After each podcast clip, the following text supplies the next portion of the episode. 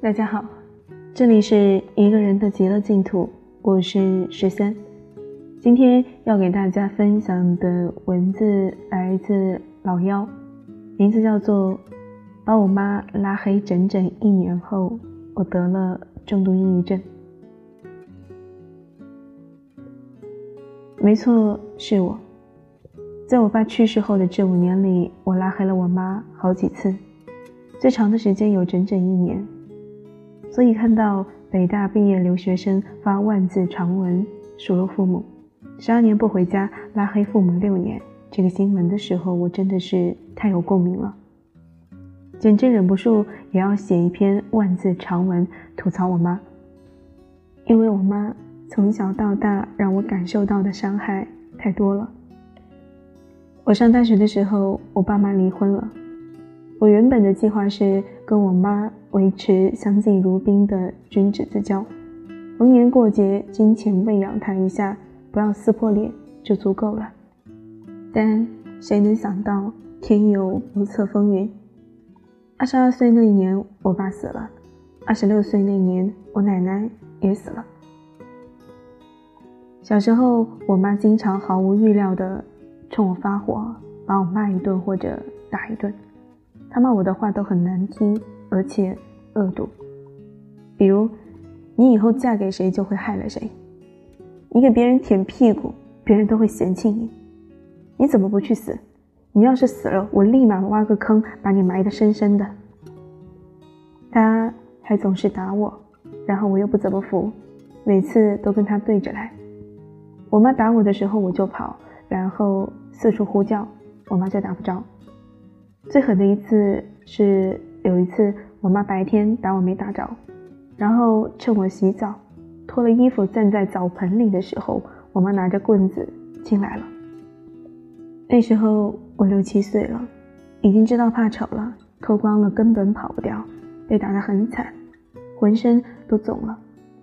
当时真的想以后长大了能打得过了，就狠狠地揍我妈几顿。我妈从来不管我，我小时候成绩很好，但不管我拿到多好的考试分数回家，我妈从来都不看，也不愿意听我讲学校里的事情。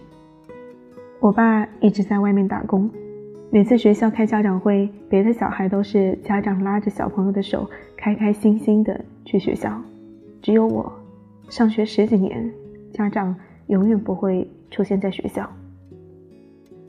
上初中的时候，因为那时候我成绩全年级第一，老师就找我，让我叫上家长，在同学面前讲一讲怎么教的小孩儿，家里条件又不好，成绩还这么好。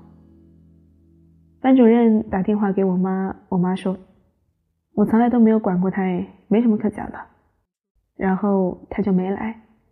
最后的分享是第二名跟他的妈妈一起做的。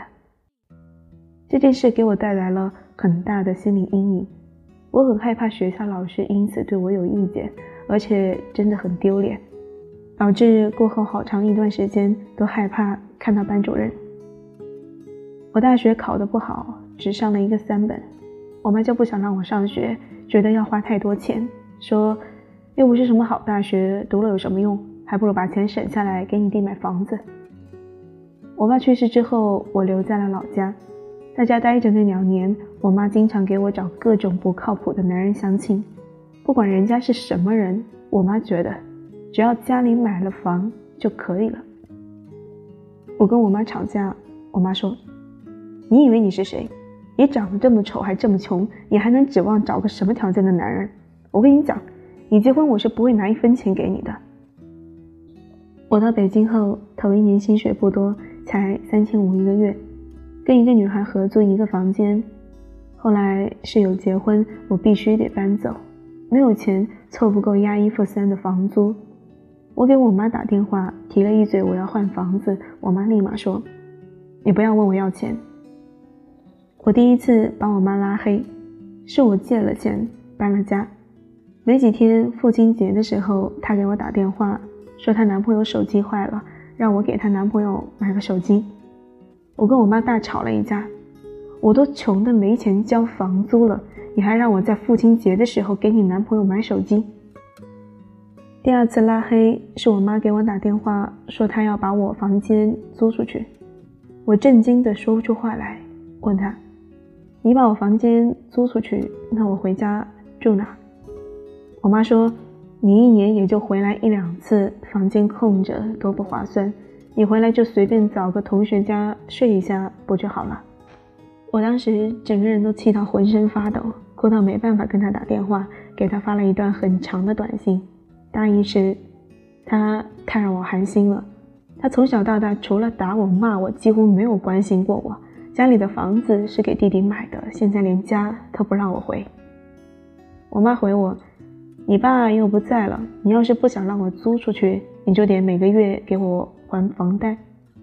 可是买房子的钱一半都是我爸留下来的。”我真的没有想到，我妈会把还没有嫁人的我，连一个回家住的地方都不留给我。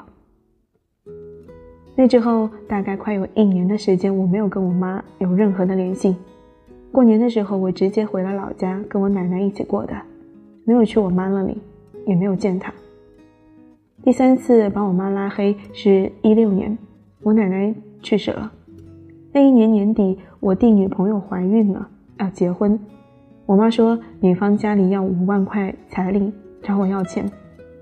我说，我哪里有钱？我一个月工资就五千块，我怎么拿出五万给你？我妈说，那我不管，你要是没有，你去问你同事和同学借一借。我说，你平时从来都不管我死活，我一个人在北京，你从没问过我过得怎么样，凭什么到了用钱的时候就来找我？你儿子要是没钱结婚，就不要结。我妈说：“你是他姐姐，当然要找你要钱。你爸又不在了，你不管他，谁管他？”最后，我把我当时身上的差不多所有钱都给了我弟，大概三万吧。然后，我奶奶的丧礼也是我和我姑妈们一起办的。奶奶去世后，我开始持续性失眠，整晚整晚睡不着。那时候大概知道自己应该是抑郁了。但是不愿意去医院，也没有那么多钱，自己买了很多和心理学有关的书看，状态一直时好时坏，直到一七年上半年的时候，因为长期的睡眠不好，导致我很难集中注意力，就没办法写文章。那时候才开始去医院做了一系列测试，被诊断为重度抑郁和中度焦虑，开始吃药，定期去复查。也开始找朋友给我介绍心理咨询师，但每一次我好不容易感觉自己恢复了一点点，又会被我妈再一次摧毁。我妈最近又找我说，我弟弟结婚后一直没好好上班，还赌博，在手机上借了很多小额贷款，我弟妹要跟他离婚，然后我妈就跟我说，如果我弟离婚了，他要带着孩子来我这里住。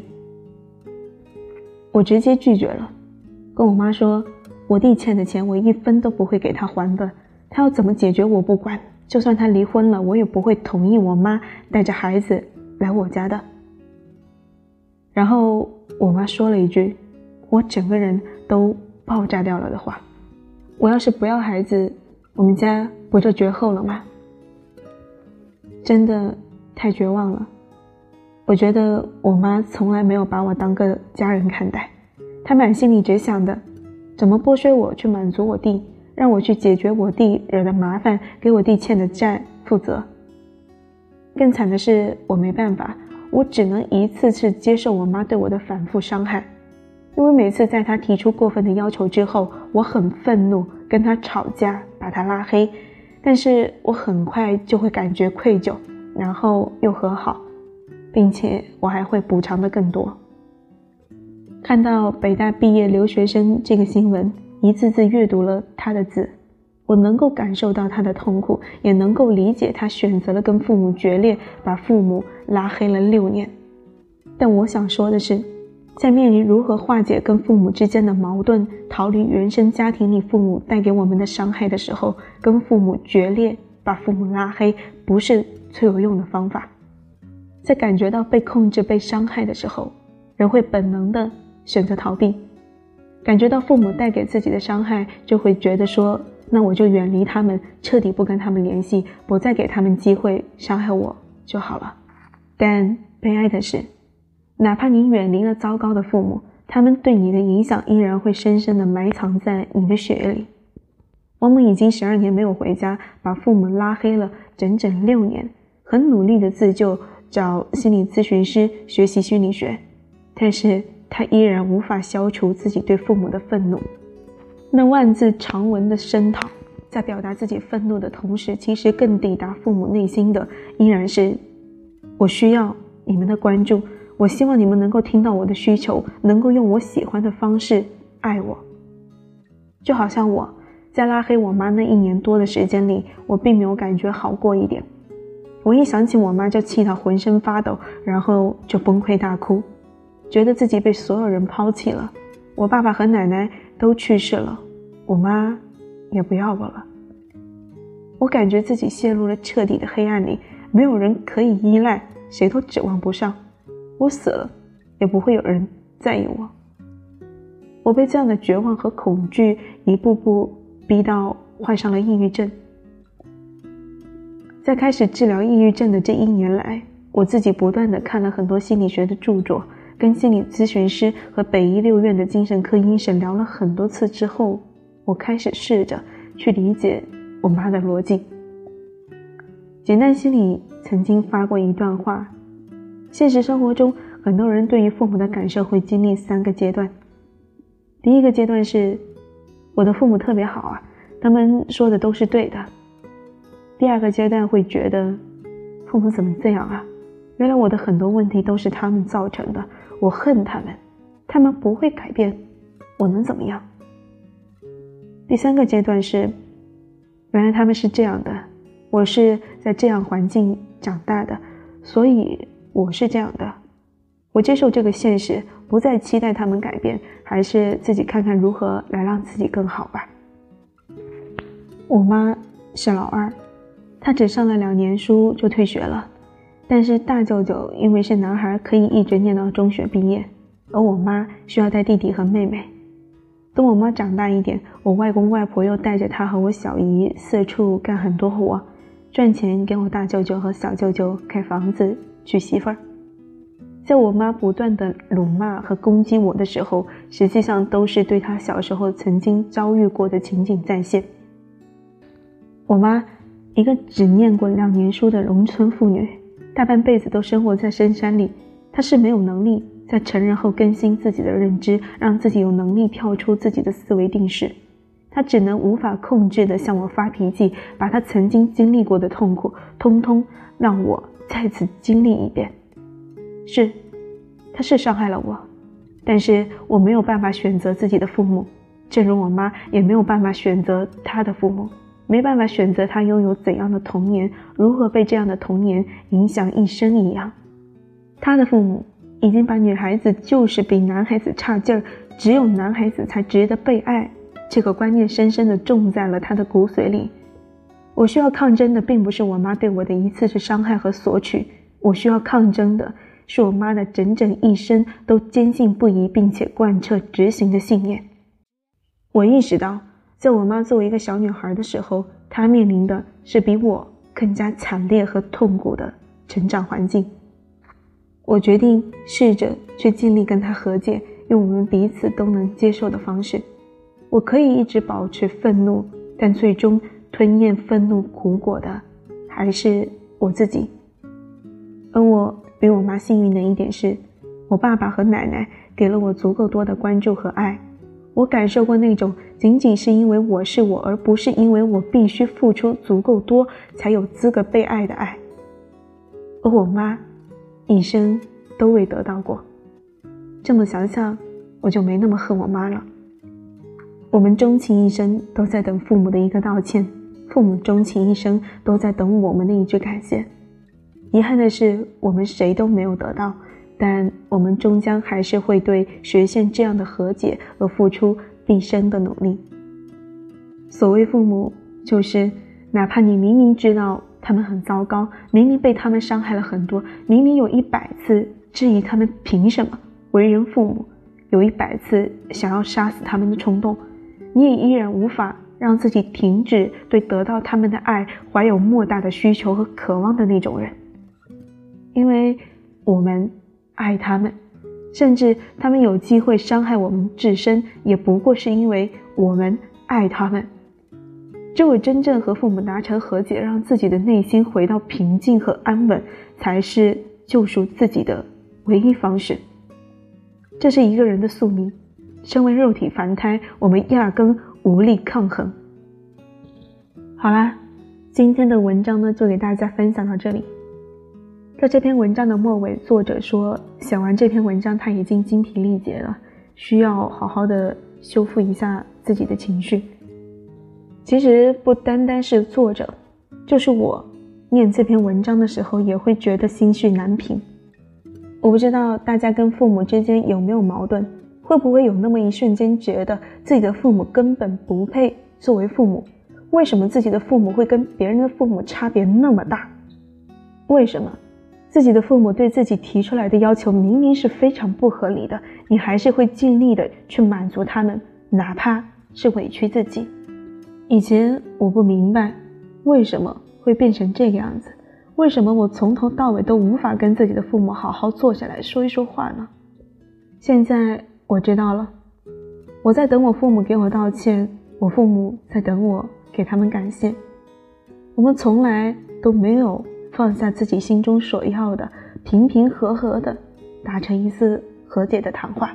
所以趁着这年关，大家赶回家过年的时候。如果你跟父母之间有未解的心结，其实可以好好的坐下来谈一谈，放下自己心中所要的，只是就事论事的好好谈一谈。也许你跟父母之间能够因为这次谈话达成一定的和解，这样你和你的父母才能好好的，心里平平顺顺的。好啦，今天的碎碎念也就到这里结束了。如果大家想要了解更多有关于我的事情，欢迎搜索微信公众平台“一个人的极乐净土”，添加关注。最后，感谢大家的收听，我们下期再见。